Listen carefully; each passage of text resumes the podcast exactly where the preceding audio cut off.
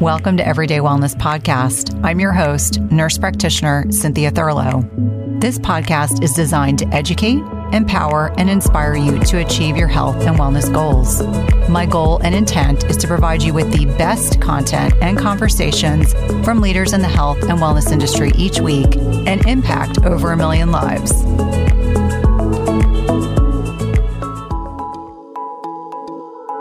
Today, I had the honor of connecting with Dr. Becky Campbell. She's a board certified doctor of natural medicine. She is the founder of drbeckycampbell.com, the co host of the Health Babes podcast, and author of the four phase histamine reset. Today, we spoke at great length about a great deal of the changes that occur in women in perimenopause and menopause that make them more susceptible to histamine related issues. What exactly is histamine? The histamine receptors in the body the role of genetic mutations, the impact on our sleep, anxiety and migraines, risk factors for histamine intolerances, the role of estrogen, specific causes, what foods are highest in histamine, how to test, and how to live your life and stay sane. I know you will enjoy this conversation as much as I did recording it. Dr. Becky, it's so good to have you on the podcast. I feel like it's taken us a while to coordinate our calendars to bring you on board. I know you've had a very busy last year, like most boy moms do. and I've had so many questions from listeners and clients about the role of histamine in our bodies and why is it that women in perimenopause and menopause seem to be so susceptible to histamine problems? Yeah. Well, let's start with what histamine is because a lot of people don't know. So it's basically we have these cells called mast cells. Are part of the immune system. And when we have like an allergen or pathogen our mast cells will release different inflammatory chemicals. So histamine is one of those. And so it has a job and it should you know we need histamine. We want histamine. It can help with the immune system. It can help with digestion. It helps us you know with um, talking between the brain and the body. So it's really really important. The problem is not histamine. The problem is that many of us can't break down histamine very well. And there's various reasons that we can get into why we can't. So when that happens, we get this like overaccumulation of histamine. And then we have all these random symptoms because there's histamine receptors all over the body. So then many of us don't know what's going on. And you go to your doctor. I have headaches. I have vertigo, I have skin issues, I have digestive issues, which all can be from too much histamine. And they don't know what's wrong because, you know, they want to send you to one doctor for each system of the body. And so it can be very frustrating for people because then they're kind of just left with no answers. You know, the doctor doesn't know. So then pull it's in your head type of thing. And even family members don't understand what you're going through because you tend to look really normal um, unless it's showing up in the skin with hives and all that stuff. But it's a really hard thing and it can be really frustrating. And I suffered with it for years, even after my thyroid diagnosis and didn't know. I knew something else was wrong, but didn't know what it was. So for me, it was frustrating. And so I can, and my husband at the time was like,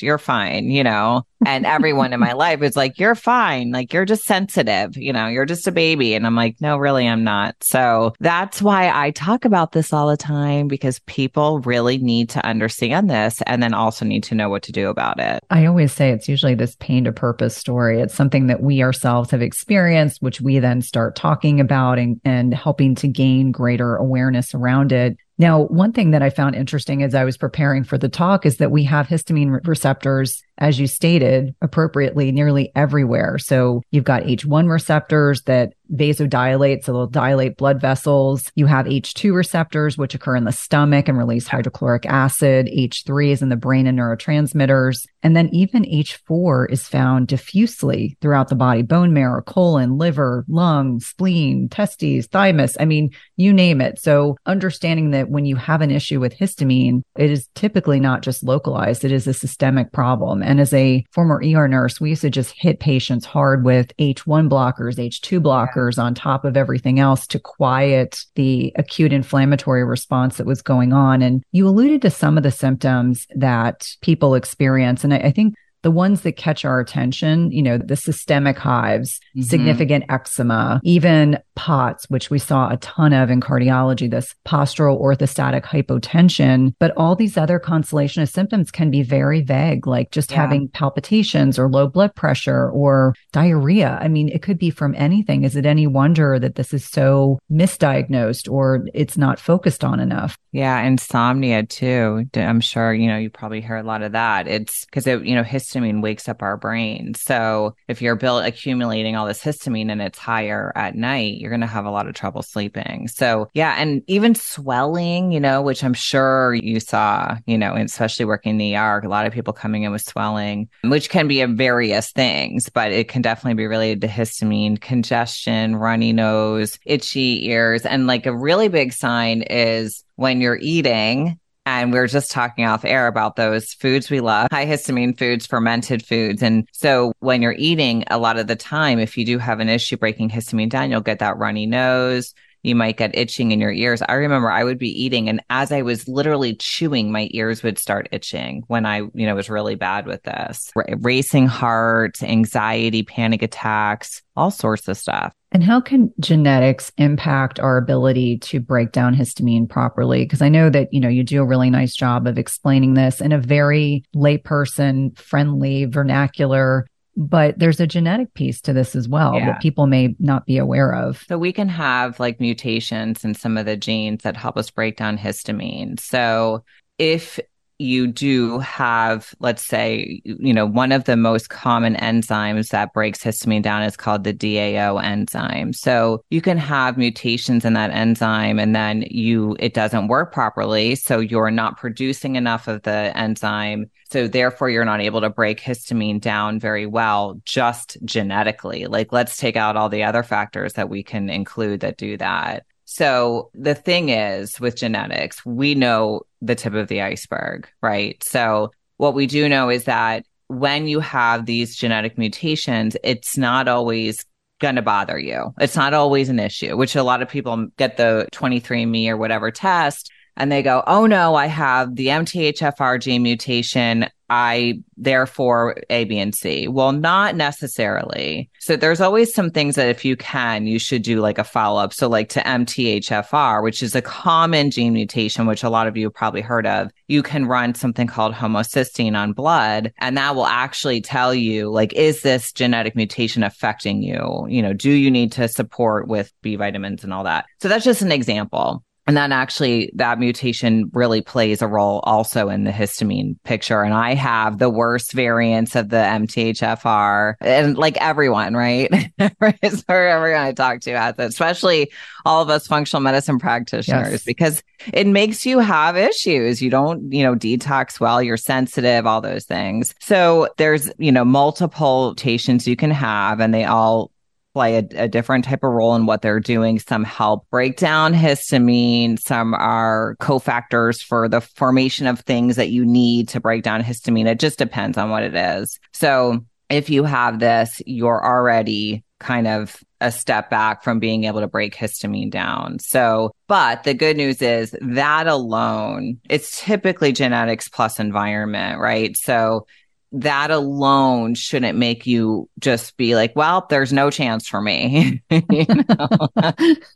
There's limiting beliefs that we embrace yeah. Well, and yeah. it's interesting because I myself homozygous for A677T. So I have two copies from my parents. And my parents at, at, one point said, Do we need to get tested? I said, No, because no, I know I have one from each of you at a minimum. Yeah. But it also doesn't mean that I have to take all methylated vitamins. I just know for me personally, the thing I have to work very diligently at is methylation and phase two detox. Like yes. I will have to do that for the rest of my existence. And if people are like, what in the world are you talking about? Obviously, we detoxify when we sweat, when we urinate, when we defecate, when we breathe. All those things are helpful. But, you know, we have two phases of detoxification in the liver, and some of us need support with one or the other or both. And I know from a lot of testing, I will probably be taking certain supplements and doing certain things for the rest of my life. And I've just accepted that. And I just yeah. know that I feel a whole lot better when those things are supported. But to your point, you can have those genetic mutations. And unless you have tripped that genetic mutation to turn it on, right. sometimes it's not problematic. The That's why, you know, probably 10 years ago when I think MTHFR was probably first really being spoken about, everyone was like, I need methylated vitamins and I need mm-hmm. this. And not necessarily. A lot of it's yeah. dependent on the rest of your labs, homocysteine among with other ones. And so when you're working, you know, with your female patients in particular, because that's most of whom listens to the podcast, what are some of the things in our lifestyle that put us at risk for tripping off these histamine responses and doing so that really magnifies our side effects?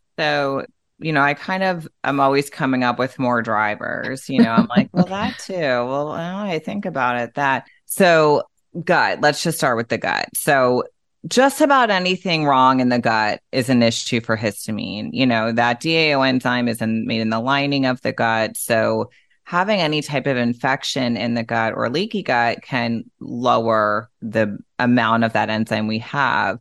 Plus, some bacteria made in the gut, some of the opportunistic bacteria can actually produce histamine. So that's going to make us have more histamine in the body. And then we're also having trouble breaking it down. So then you're just going to have that overaccumulation. So estrogen dominance, which probably a lot of people listening have, and I always like to say with estrogen dominance, it doesn't mean you necessarily have high estrogen. You know, it just means that in relationship to your progesterone, your estrogen's higher, which when you go through your cycle and you have those ebbs and flows, you're supposed that can be an issue, you know. So estrogen really drives histamine. So estrogen can bind to the same receptor sites that histamine does in the mast cells. So histamine rises and falls with estrogen in our cycle. And so when estrogen's going high, we can push out a lot of histamine and vice versa. You know, they kind of do that to each other. So a lot of people get really symptomatic, you know, right around ovulation when estrogen is higher and then a couple days before bleed week if you're still cycling. So you can have that's kind of a big problem that I see. Like I do the Dutch test on everybody and I'm like, well, yep, you're having an issue with, with estrogen. And then they're like, yeah, these are my symptoms are worse during this times of, you know, the month. So, and then typically if you have high proge or high estrogen, you have lower progesterone and progesterone can be really supportive for not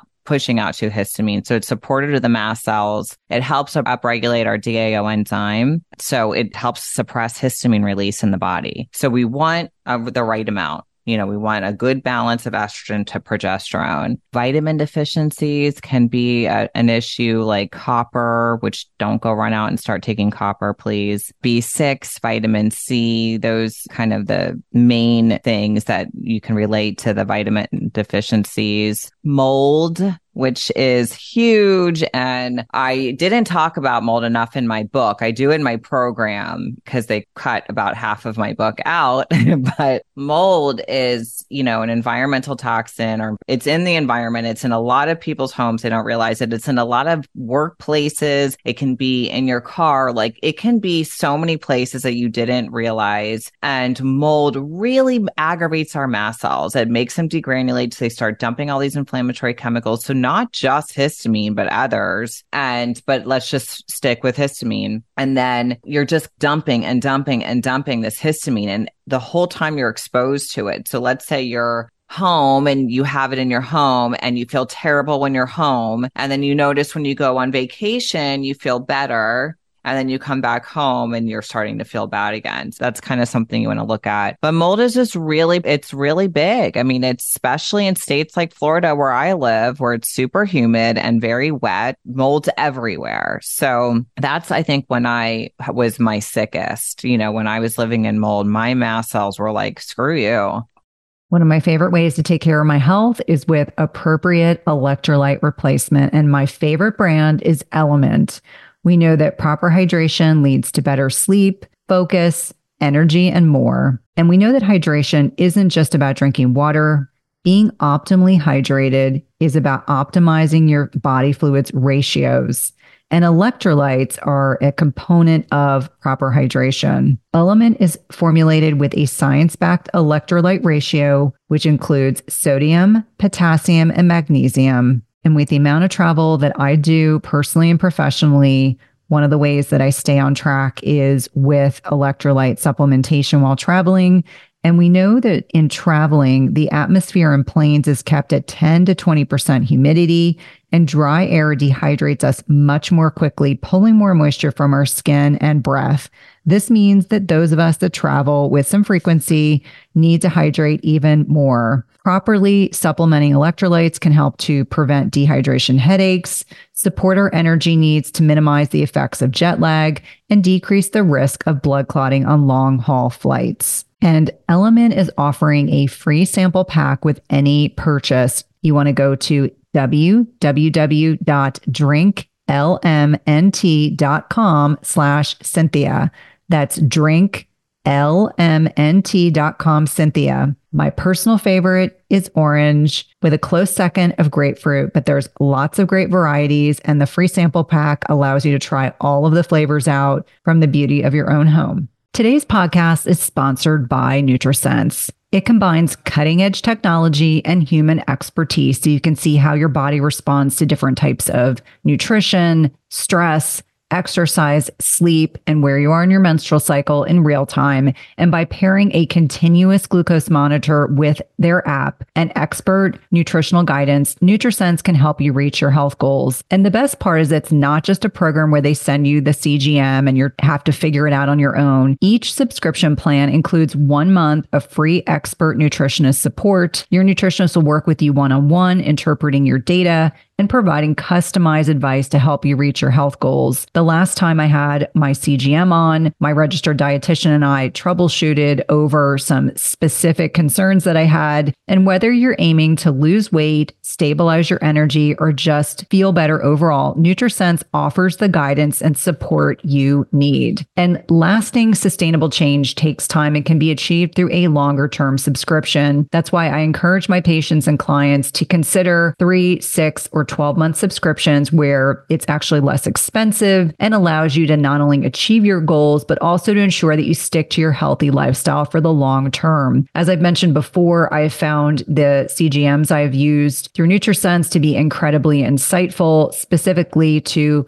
carbohydrate tolerance. I would not have known that plantains spiked my blood sugar without this information. It's also been hugely helpful for tailoring to workouts and sleep quality. And so for me, even though I am metabolically healthy, I find the insights to be particularly helpful to tailor my lifestyle changes to my blood sugar. Visit nutrisense.io slash EWP and use the code E WP for $30 off plus one month of free nutritionist support. Be sure to let them know you're a listener of the Everyday Wellness podcast when they ask you how you heard about them. This is one of my favorite ways to take care of my health and one of my top recommendations for all of my patients and clients.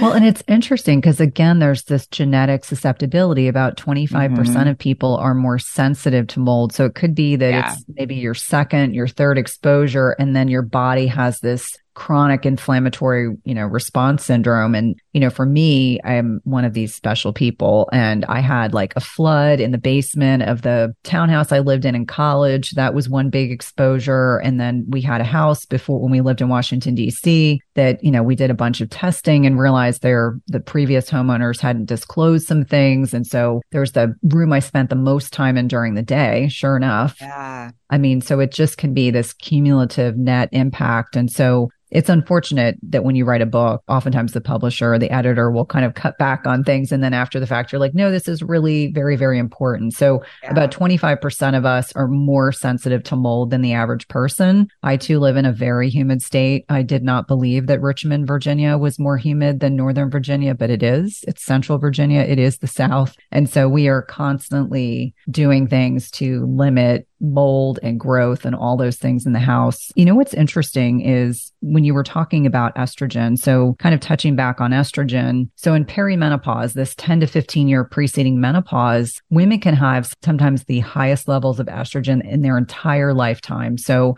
yeah. this is sometimes when I start seeing women saying like, what is going on? I, I'm like getting hives. I'm having all these constellations of symptoms. Maybe you're, you're not having them all kind of put together. You're thinking they were all actually separate. I was just sharing before we started recording that last year in the crush of the book launch, I broke out in hives three separate times. It took it happening to me three separate times over two weeks to go, huh, mm-hmm. I think mm-hmm. maybe I have a histamine problem. Yeah. Uh, in the setting of lots of stress, not enough sleep, probably things going on with the gut, certainly some imbalance of estrogen to progesterone. And so this is not at all uncommon to see in middle aged women. And so if you're experiencing this, just know that it's not uncommon, but it doesn't have to be your destiny. Like, thankfully, after I figured out what I needed to do, it never reoccurred. But systemic hives are not fun. I mean, you no, look like a blotchy mess. Yeah, they're not. And when you're in perimenopause, the closer you're getting to menopause, the lower your progesterone's going and your estrogen's kind of going, woo, woo, you know, like up and down. So that's going to give you, and that's why sometimes you're okay. And then sometimes you're not. And then stress makes us release more histamine. So for you, you had this combination of things, you know, going on. And then you have a few genetic factors. And then you've had some old exposure. You know what I mean? Like it's, it can be a really compiling effect for some people. And some people, it's like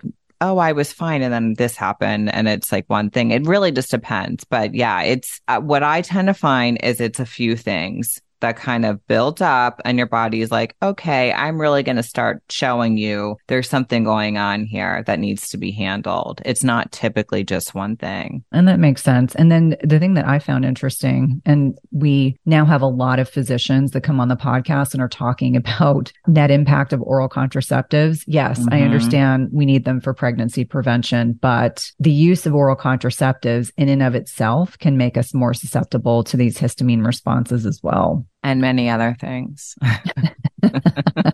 Let's talk about those things because there are still women, and I take a lot of listener questions. And I've had a couple women who've said, I'm on HRT. And then they share in their question what they're taking. And I'm like, no, that's actually not HRT. That's yeah. contraceptive. So there's that whole separate issue. But understanding that some of these synthetic endocrine disruptor hormones can actually contribute to these histamine responses and right like xenoestrogens too. So the things we get from our makeup our skincare our household cleaners what we're eating out of what we're drinking out of you know it's such a thing that people take lightly. Recently someone was at my house doing something i can't remember what and they asked if they could use my microwave and they had a plastic you know like a plastic container and they stuck it in the microwave to eat.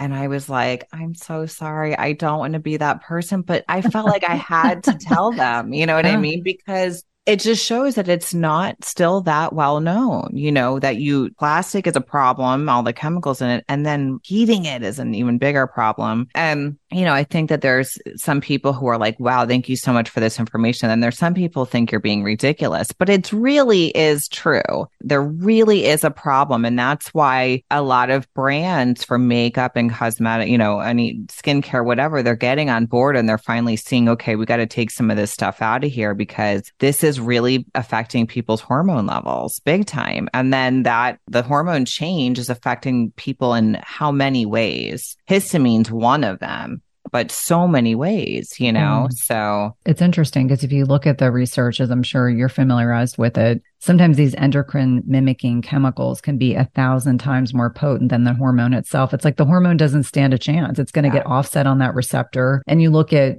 the degree of insulin resistance and obesity and all of these health issues. And I just had a male hormone expert on, and he was saying the number one and number two reason for low testosterone in men Number one is endocrine mimicking chemicals. And yeah. number two is insulin resistance. And we could make the argument that for many women, it's the same things. It's the cumulative net exposure. Maybe it's not an issue at, when you're 10 years old, but by the time you're 40, 45, 50, that toxin right. bucket has been filled your entire life. Yeah. I also think a great deal about, and I see this pattern with women, especially in perimenopause and menopause, that, you know, this hormetic stress piece, if a little bit of exercise is good, more is better. A little bit of mm-hmm. fasting is good, more is better. How can exercising trigger more histamine response in the body? Because I think for some people, they have to hear this from multiple experts for it to kind of sink in. Yeah. So exercise can literally make you release histamine. Then add heat, and heat can make you release histamine. So if you're exercising in a warm environment, and you're over exercising. It's not,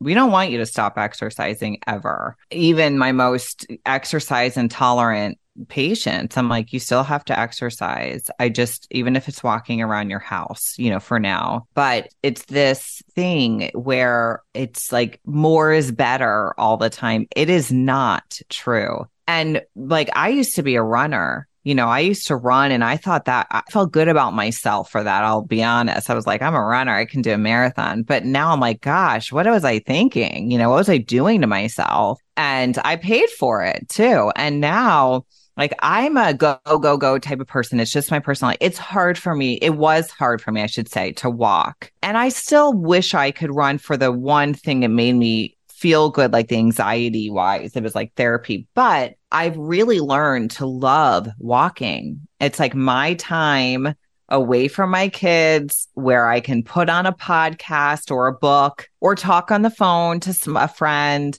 And I walk and I walk twice a day and I get, I probably get between 13 and 15,000 steps a day because I go for two walks and then I'm always, you know, moving with three kids and working and all that. But it's so good for you but it, at a certain level. So you got to do what I always say with work, with exercise, do what you feel good after you did it. If you go to an Orange Theory class and you, like me, I used to have to sit in the car for 30 minutes before I could even drive. That's not your friend. that mm-hmm. exercise does not like you. So, so uh, we have to get out of that mindset where it's, you know, pushing so hard to keep up with people and compete with people and all that. It's, that's ridiculous. And as we get older too, our body doesn't want to run you know, that's hard on your body. You want walking has so many benefits and tr- weight training. I mean, I'm always going to be lifting weights. I always have been. I always will be because we know, I mean, there's a thousand reasons why muscle is good for you. But again, doing that in the right way, like I'm not going to do HIIT exercises personally. I do a set and I wait a minute and then I go into a next set and I wait a minute. And that's how I work out. And that's, that's what works for me. So listening to your body and saying, okay, my body feels good after I do this. This is what I'm going to do today. That should be, you know, kind of how you figure out what you need to do with that type of thing. Yeah, and I think it's really important. I feel like I have to apologize when I say, you know, CrossFit six days a week, Orange Theory Fitness six days a week does not serve us well north of 35 years old. And inevitably that triggers a few people and they get upset and then they send messages to us and remind us that they are the outlier and it is okay. And I always say, you know, the people that I look at who look healthy, and by healthy, I mean not obsessively one extreme or the other are the people that find a degree of balance with their lifestyle choices that they're making. And I think the one thing that I myself have found is the older I've gotten,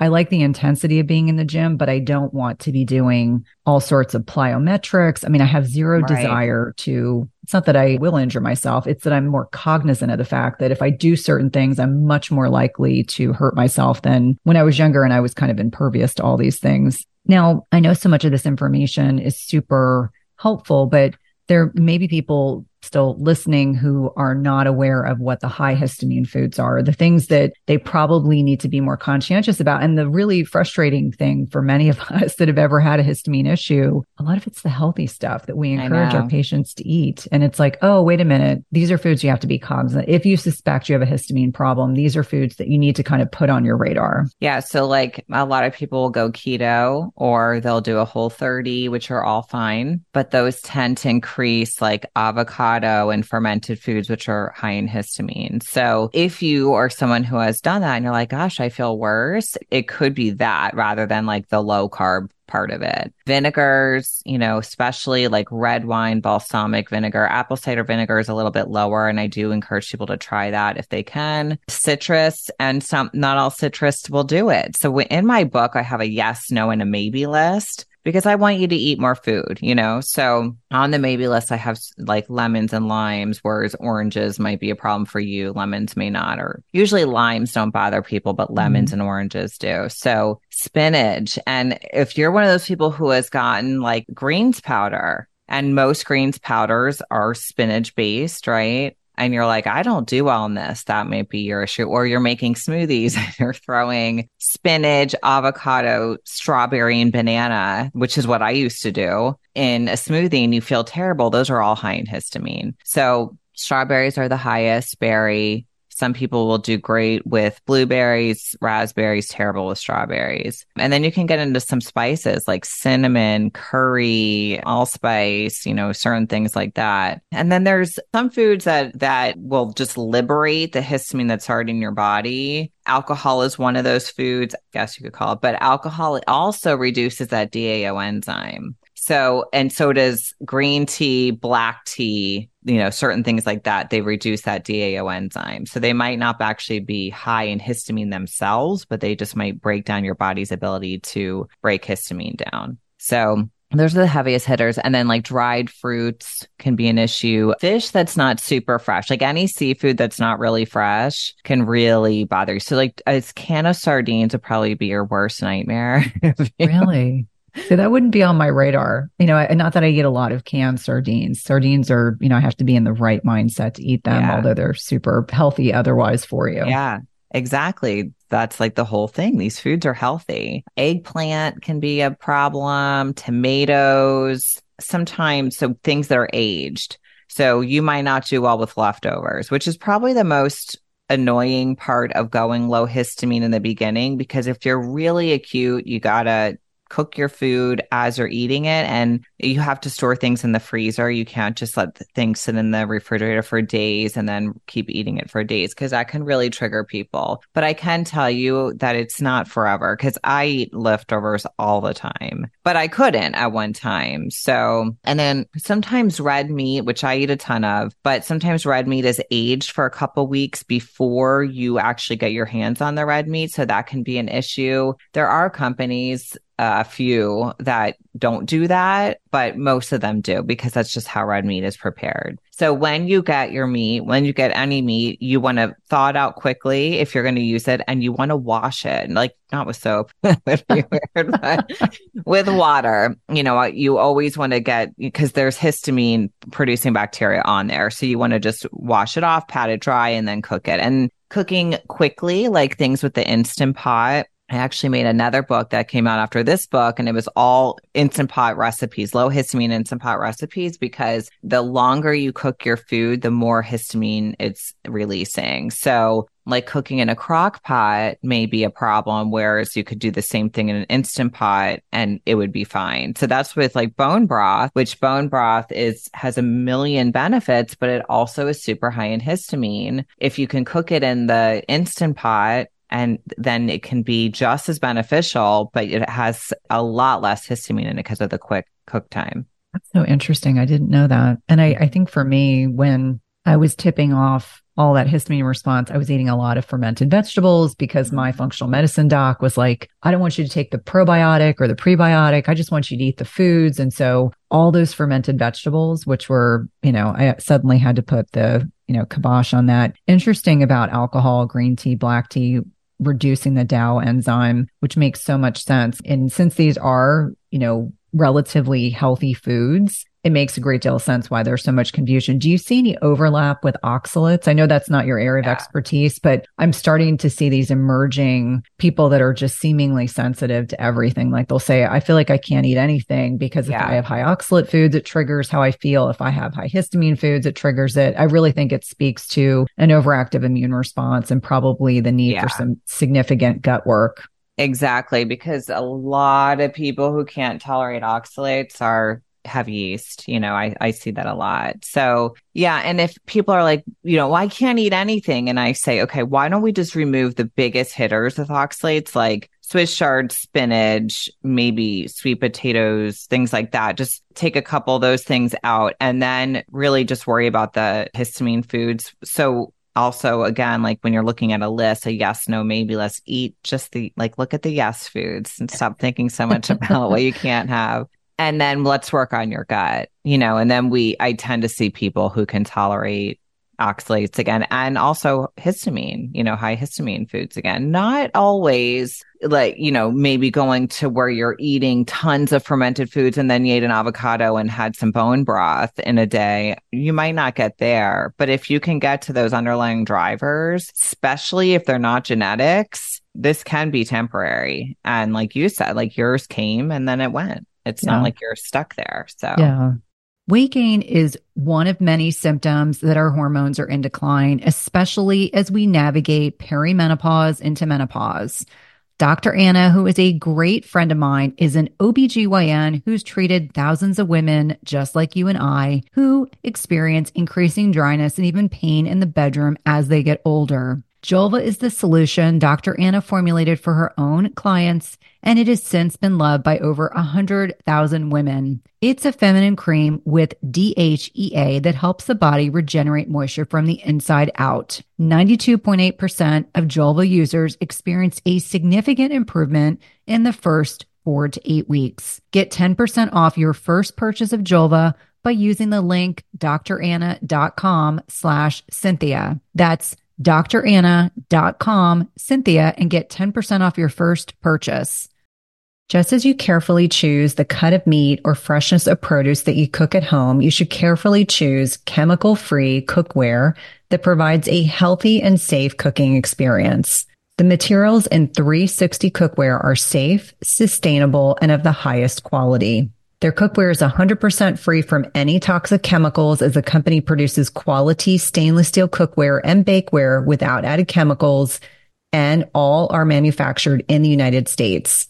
It's also the leading manufacturer that equips kitchens with cookware and bakeware that are free of all of the toxic chemicals and coatings, including PFAS, Teflon, and ceramic. And the best thing is that when used properly, the product's construction provides nonstick properties in a product that can be passed down through generations. Go to www.360cookware.com and use code Cynthia20 for 20% off your first order.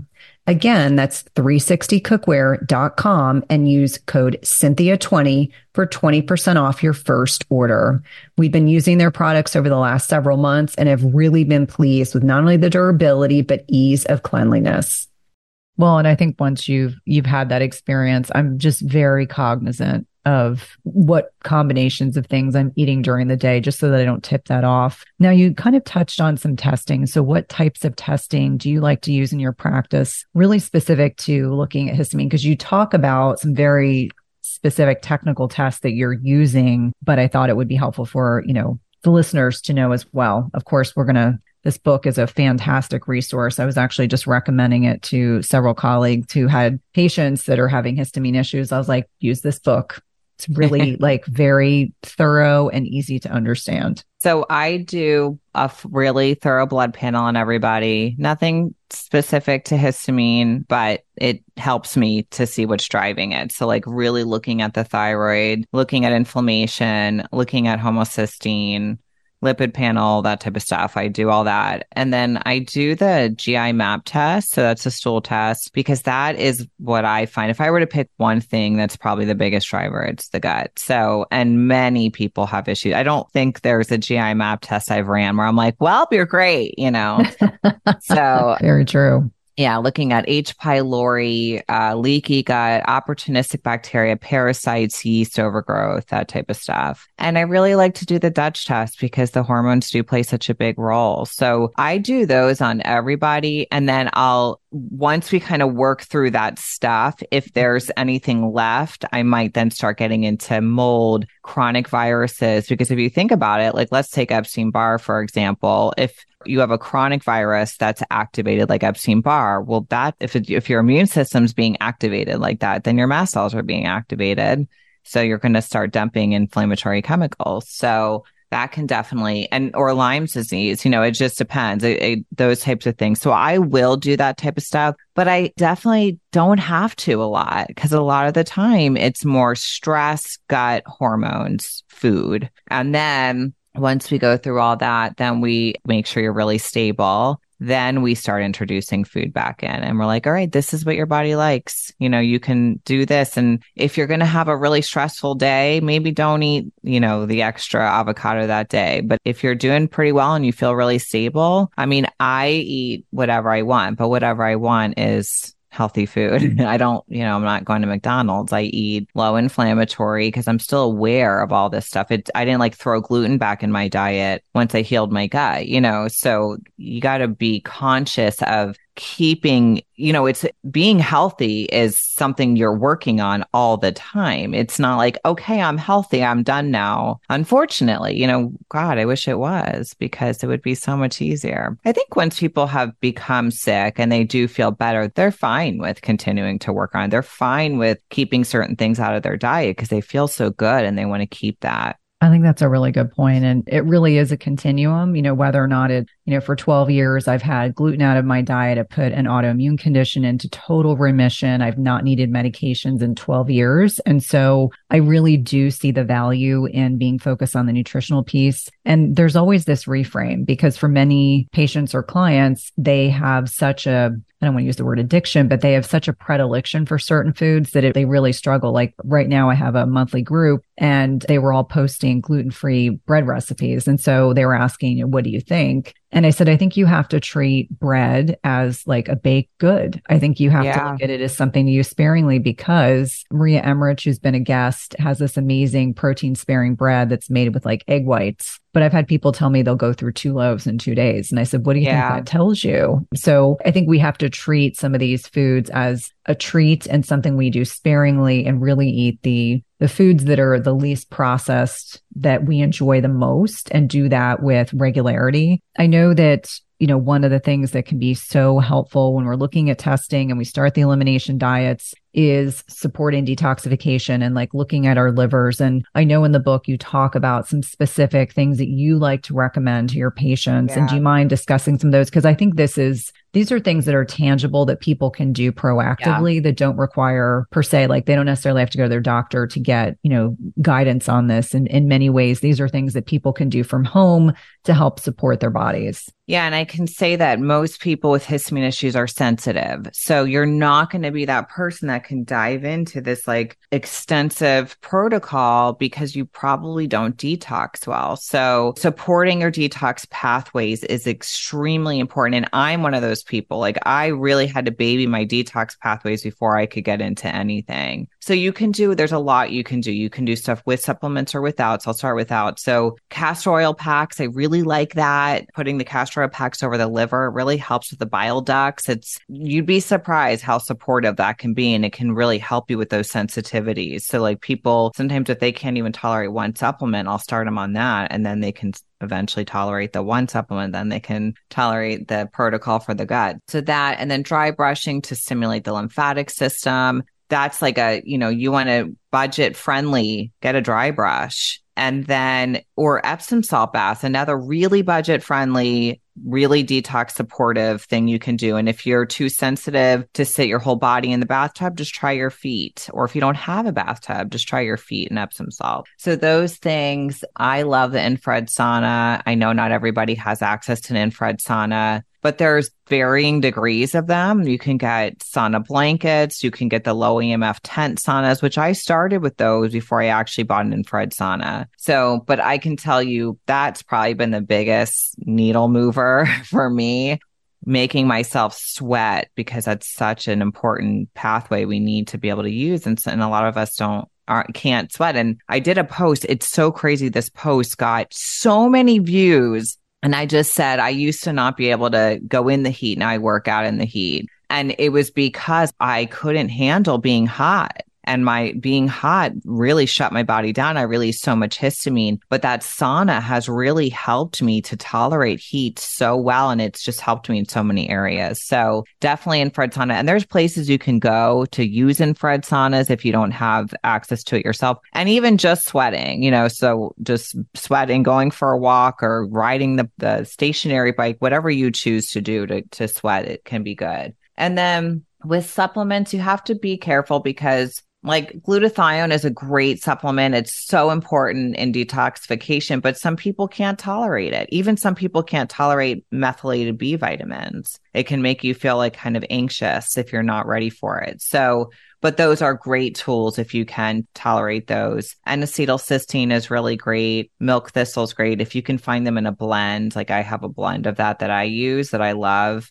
So those are probably favorites for just like supporting the detox pathways. So that and working on any type of trauma or limbic system issues. You can even go on YouTube and look up like vagal nerve exercises. There's all levels of how you can do this, you know, whether you're what you're able to spend money or not. There's a lot of free information online, but dealing with the way we process things mentally and emotionally is huge for this because if you're storing a bunch of trauma in your body, your nervous system is going to be on overdrive, you know, your sympathetic nervous system, that fight or flight. So everything is going to seem like a threat to you.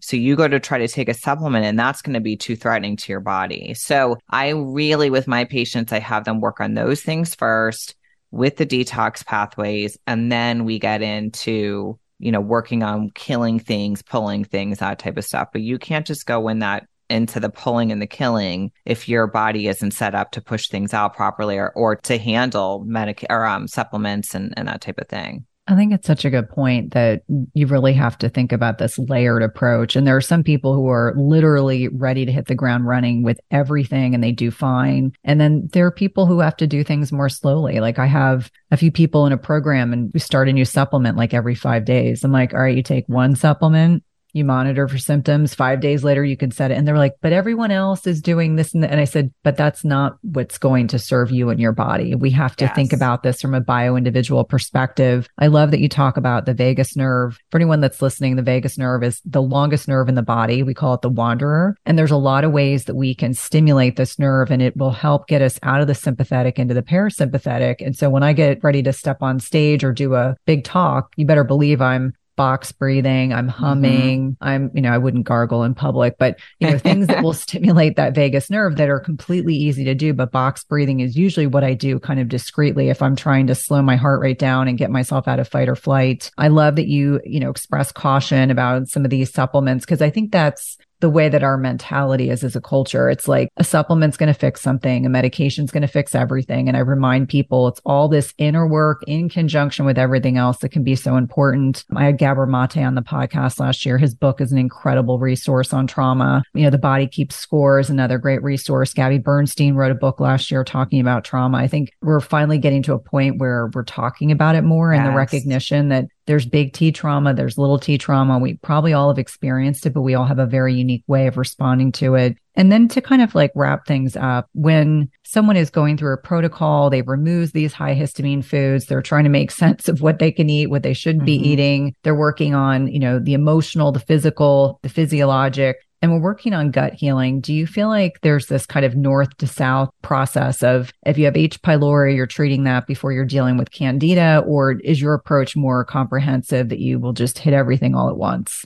It depends on the person. I try to get people to where they'll be able to tolerate it first, and then we do it together because a lot of things will do both, you know, and with H. pylori and candida, you do have to do separate things as well. But there's certain antimicrobials that will kind of get everything. They're more like more broad spectrum. And then there's more targeted, let's say like mastic gum that you're going to use for H. pylori and some type of antifungal for yeast that might not the other wouldn't matter with, you know, the other. So I do it together personally. And I, we always retest after and we make sure it's gone. So I've had success that way, but we're really gentle. I mean, we're still not going crazy. I, I don't want people taking a million supplements because then that's stressful. So I have really depending on the person, I will do it a certain way. And that's why you can't really just grab someone's protocol for something and do it yourself necessarily if you can avoid that because you may not respond well to that and that can really set things off for you in a bad way. And I did that in college. I was like I'm learning about this gut thing and oh I have candida. I you know everyone thinks they have candida and I'm like and I started this huge candida protocol and it made me so sick. So, you know, you just have to be careful. So, either not doing it, you know, and just working on detox pathways, stress, trauma, foods, the things that are that don't cost money really, or working with someone if you can and getting that guidance. If you're going to do something complicated like removing mold, removing gut pathogens is the best option. And I do actually in my book talk about I, I say at the end of everything, if you're going to do this by yourself, do this. If you're going to do it with a practitioner, ask for this test or whatever. I really wanted to give everybody the right option, you know, so that everyone can try to do this in some form, you know? Well, and it's interesting because usually by the time someone has H. pylori, candida, significant dysbiosis, they're fat malabsorbed, you know, their detox pathways, whether it's phase one or phase two or both, when they're all kind of in this total lack of alignment. And I remind people, I'm like, this didn't happen overnight. It's not going to be cured or fixed overnight. So you have wow. to kind of set that expectation. And, you know, listeners know this Five years ago, I was in Morocco. Four years ago, I spent 13 days in the hospital. I picked up a whole constellation of fun friends, led to having a ruptured appendix and every complication you can think of. And I remind people, I'm like, even four years later, after six weeks of antifungals and antibiotics, we're still doing gut work. I mean, yeah. I will probably always be doing the work to make sure that I get back to a position where things don't set me off. Like I jokingly talk about, I didn't realize how much oxalates had impacted me. Yeah. And it wasn't until I pulled them out. So I think for many of us, it can be, you know, whether it was food poisoning that you've experienced or, you know, you had uh, like a significant untoward event, whether it was a divorce, a move, you lost your job. Sometimes it can or be all like, of it, you know? right, all the above with the pandemic for a lot of people it can be many things that come together. And so helping people understand it's not something we snap our fingers and it all goes away. It takes time and diligence. And so I'm so grateful that you wrote this book because I think it really is an all encompassing book that people can pick up and use as an incredible resource. Is there anything about histamines that we didn't touch on today that you think is particularly important? Do you think that, you know, women are kind of in a position of because of the changes that are happening as we're getting older through perimenopause and menopause that you start seeing more women that start to struggle at that stage of life than yeah. at earlier stages? I do. And I think if it happens earlier, it's probably more mast cell activation syndrome. And I also get a lot of moms, you know, who they they're worried about their kids and they'll see eczema or things like that. We, so we didn't really talk about that. But a lot of the time I notice if kids who are given maybe antibiotics at birth, or even if the mom took antibiotics or the mom had something going on and across the placenta or whatever, but then the, their children will be very f- sensitive to foods and they'll have some symptoms that they're worried about. So I work with the, you know, one year olds and we work with really little ones, but we'll do stool testing and kind of see, you know, working with food and working with what we can do with the gut and if you can catch that early, you know, it can really set them up for being okay down the road because a lot of the times this did start little. Like we did start with that, but we just didn't know, or our parents didn't know because nobody was talking about this. And then it's this like compounding thing. Then you add this, you add this, and then one day you're not you're not able to get out of bed. You know, that's what happened with me. I literally couldn't drive my kids to school and I was going through a divorce and I was living in mold and at the same time, and I was not functioning. But I had all these signs when I was younger that I just didn't know. No one knew. I was dizzy when I went from sitting to standing all the time. I had POTS, didn't know it. Passed out in the heat, would get random hives, like all these things that back then no one would even pay attention to. So it depends. It can be like that, or it can be this thing that's triggered by like a gut thing. A lot of people actually, you said food poisoning, will say, I got food poisoning. I've never been the same since. So, you know, things like that can happen later. So I say if it happens a little later, it's probably histamine intolerance. If it happens and it's just you felt off kind of forever and it's just gotten worse and worse as you've gotten older, it's probably more of a mast cell activation syndrome picture. That's really interesting. Well, thank you so much for your time today. I know this is going to be an invaluable resource for listeners. Please let listeners know how to connect with you on social media, how to connect with you with your co-hosted Health Babes podcast, for which I've been grateful to have been a guest, and how to purchase your books. So drbeckycampbell.com is my website. You can make a, a consultation there. You can well, my books are on Amazon. They're easier to get on Amazon. I, but I do have an online program where it's more extensive than the book. And it's kind of like a middle step between buying the book and working with my team. So, and then we do take patients. We work with people all over the world. I mean, we have patients in Australia. We have patients over because we do everything virtually and we have, you know, companies set up all over that we can work with that will send them their tests and it's great. So And then on Instagram, I'm just at Dr. Becky Campbell. And then I have a podcast with my co host, Crystal Hone. It's called the Health Babes Podcast. And we have to have you back on. Yeah, I would love that. We'll have to yeah. make that happen. Yeah. Awesome. So that's where you can find me. Awesome. Thank you. If you love this podcast episode, please leave a rating and review, subscribe, and tell a friend.